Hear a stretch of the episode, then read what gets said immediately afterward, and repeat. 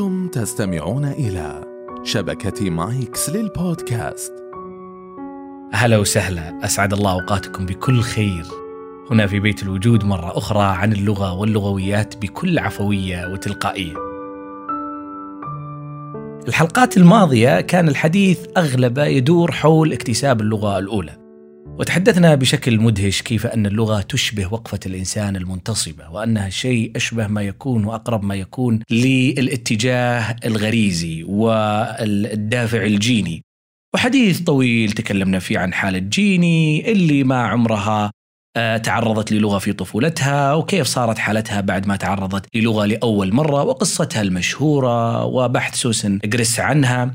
كذلك تكلمنا عن طفلين كان أبويهم أصمين وهم طبيعيين وعاشوا مع والديهم كيف كانت لغتهم وكيف اكتسبوها؟ الأخير كأن حسم الموضوع بحث سلوبن. سلوبن قضى حياته كلها يقول أنه الأطفال يتشابهون في اكتساب اللغة. حالة حال مثل أي نمو جيني عند الإنسان، أي أن المراحل اللي يكتسبونها مثل آه، الطفل في البداية يعني يتقلب ثم يحبي ثم يوقف ثم يمشي ثم يبدأ يركض.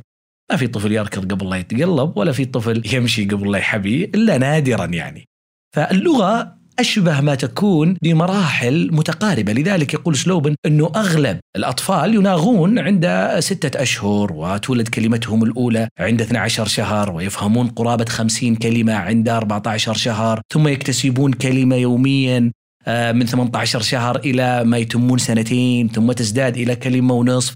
كل أبناء العالم يعني ما في تقول لي والله اللغة الفلانية تتفوق على اللغة الفلانية لأن اللغات في عمقها وتركيبها الداخلي متشابه. هذا يعني تقدر تقول انه تلخيص اللي قلناه في الحلقات الماضية، لكن بيت الوجود تلقى أسئلة كثيرة من المتابعين في الحلقات الماضية عن إيش قصة اللغة الثانية؟ ممكن في حلقة آه ثم بدأت الدهشة آه عندما تكلمنا عن كيف إنه في مناطق في الدماغ مسؤولة عن إنتاج اللغة وتكلمنا عن الحبس اللغوية وكيف إنه في منطقة معينة إذا انضربت بالإنسان أو صار فيها عطب عصبي تتعطل اللغة معه بينما لا تتعطل الذاكرة، شيء عجيب يعني هل ذكاء الإنسان مرتبط بذكائه اللغوي؟ هل الإنسان يتكلم لغة لأنه ذكي؟ هل هو من اخترع اللغة؟ طبعا الأبحاث وصلت إلى أنه آه هذا الشيء غير مرتبط بالآخر والدليل أنه هناك حيوانات ذكية جدا في آه أمور آه حركية حتى في آه أمور بيئية ولكنها لم تصل إلى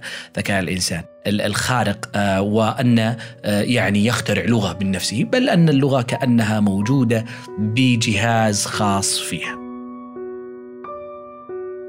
هالحديث هذا كله والسوالف هذه كلها ترى تعطينا أرضية مهمة جدا حتى نفهم موضوع اللغة الثانية. وش اللي يصير إذا بدأ الإنسان يتعلم لغة ثانية؟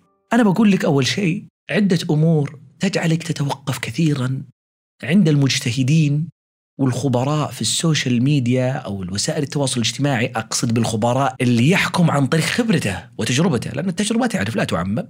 يقول لك واحد والله أنا عندي تجربة في تعلم اللغة في أمريكا فأنا بطرح تجربتي. تجربه لا تعمم. هي تجربة خاصة فيه لكن لما نفهم التلقي النفسي والوجداني والسلوكي مع اللغة الثانية نفهم ليش قاعد يصير لنا اللي جالس يصير ليش أنا أجلس أنسى إذا جيت اتعلم لغة ثانية؟ ليش ليش أقول يا أخي أنا أفهم اللي أسمعه؟ بس ماني عارف أقول زيه، ليش أنا أقول إنه والله يا أخي الكلمة هذه مرت علي كثير بس إنه كل ما جيت بستخدمها أنساها؟ لأنه هناك ثمة فوارق أساسية وجوهرية جدا بين اكتساب اللغة الأولى واكتساب اللغة الثانية. اولا، اكتساب اللغة الأولى يأتي بشكل طبيعي تلقائي منذ الولادة في الفترة الحرجه، الفترة اللي تنمو فيها كل أعضائك.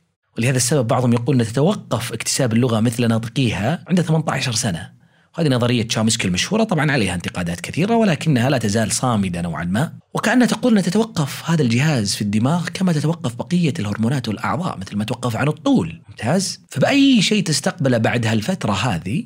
كأنك تستقبل شيء عن وعي فتحول الموضوع إلى وعي.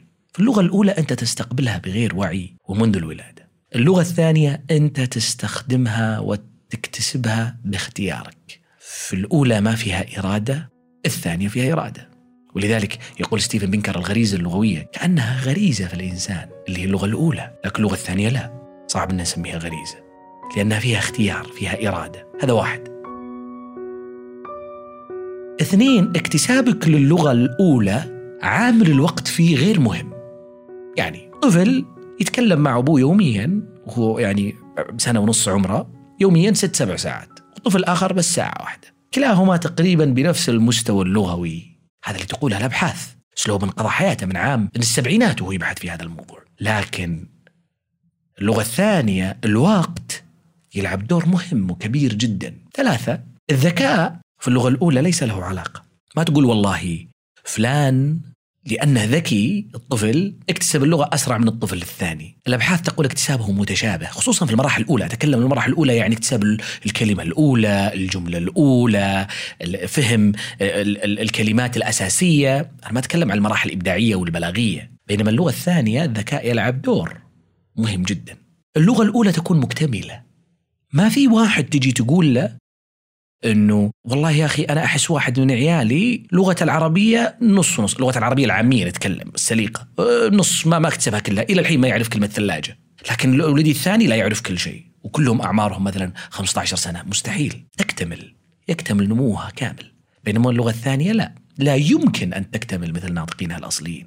اللغة الأولى وهنا المهم لها مكانها الخاص وهو الذي يعرف بالصدغ في الدماغ، الفص الصدغي في الدماغ.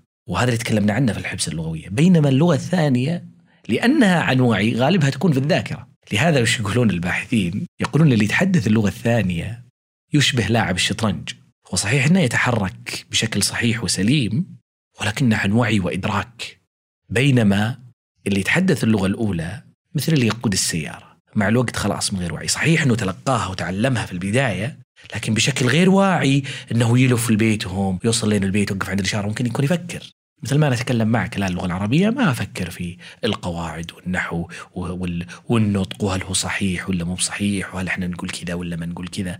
لهذا السبب تجد شخص يقول لك والله أنا ماهر جدا في اللغة الثانية مع إني تعلمتها بعد عمر العشرين صحيح مثل ما يقول شخص أنا ماهر جدا في لعبة الشطرنج. فعلا قد يكون ماهر لكن طوال لعبته ومهارته هو واعي ومركز في اللي جالس يقوله. ولهذا السبب علماء الاتصال يقولون يخطئ الرجل أو المتحدث بشكل عام باللغة الثانية كثيرا. لماذا؟ لأنه يفكر بالفكرة ويفكر في اللغة التي ستوصل الفكرة في نفس الوقت كما أنه يفكر في الخيارات. كيف يفكر في الخيارات؟ يقول هل أقول أنا I made ولا I have done ولا I did يفكر في كل الخيارات عنده خيارات كثيرة. هل يقول هذا الشيء مثلا convincing ولا persuasive هل يقول beautiful ولا awesome مثلا باللغة الإنجليزية؟ كذلك اللغة الأولى اكتساب الصوت. فيها ومخارج الصوت تكون ندية اللغة الثانية لا. ليه؟ لأن اللغة الثانية عند اكتسابها عندك مرجعية تتأثر فيها أنت. كيف مرجعية؟ أنت في اللغة الأولى ما عندك مرجعية.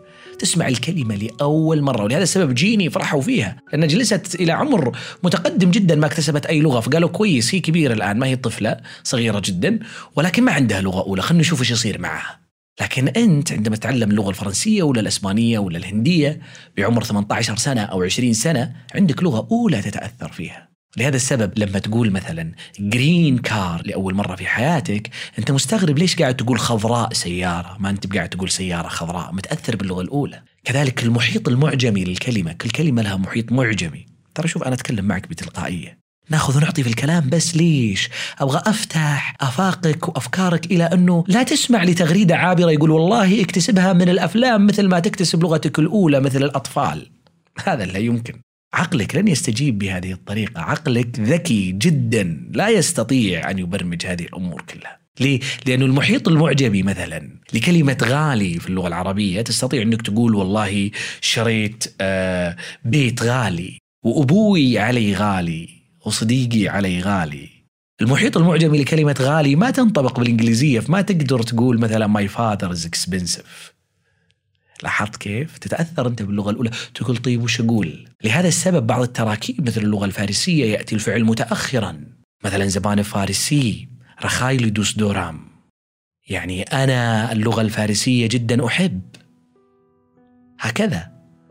فبالتالي أنت تتأثر بلغتك الأولى. ترى أنه شيء غريب مثل ما يرى الفارسي أنه غريب جدا أنك تقول أنا أحب اللغة الفارسية. ليش قدمت أحب؟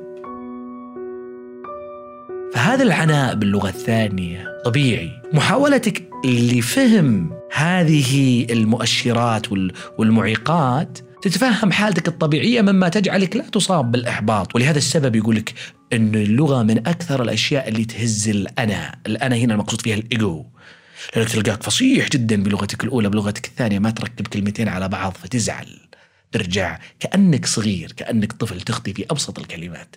ولهذا علماء اللغة علماء اكتساب اللغة الثانية يقولون لابد أن يكون الصف في اللغة الثانية هو صف مرح يشبه صفوف الأطفال. حتى نكسر طابع الخجل.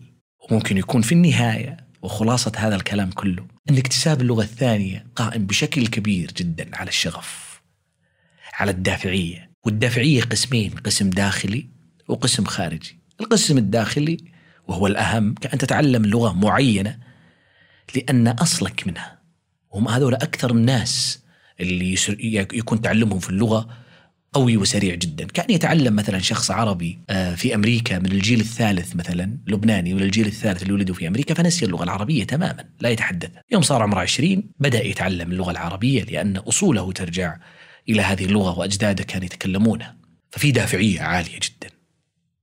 أو مثلا تتعلم اللغة لأغراض دينية ففيه دافعية داخلية حقيقية أو دافعية خارجية كأن تكون ترقية في الدوام أو يكون قبول دراسي. من غير هذه الدافعية الباقي كلها أماني. يقول لك واحد والله يا أخي أنا أحب اللغة بس حب عام يعني أنا ودي كلنا ودنا. حتى أي شخص بدين في العالم وده أنه ينحف. لكن ليش ما ينحف؟ الدافعية ضعيفة. كل شخص يدخن في العالم وده أنه يقطع الدخان. ففي فرق بين التمني والدافعية بين الرغبة والدافعية. الدافعية يكون في شيء حقيقي يدفعك. مثل اللي يدخن إذا أصيب بمرض يكون في دافعية حقيقية تدفعه إلى أنه يترك هذا الشيء. فلا بد أنك تحفز في داخلك الدافعية لتعلم لغة معينة حتى تتجاوز كل هذه العقبات في الفروقات بين اللغة الأولى واللغة الثانية. كذلك أرجوك لا تصدق كل من تحدث عن أن تعلم اللغة الثانية سهل جدا وأن أتعلمها في شهرين ولا في سبعة أشهر ولا أتقنها أبدا.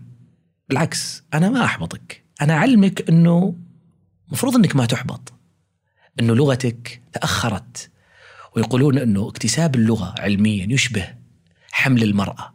في البداية مثل الطفل يستمع يستمع يستمع يستمع ثم تتفجر اللغة.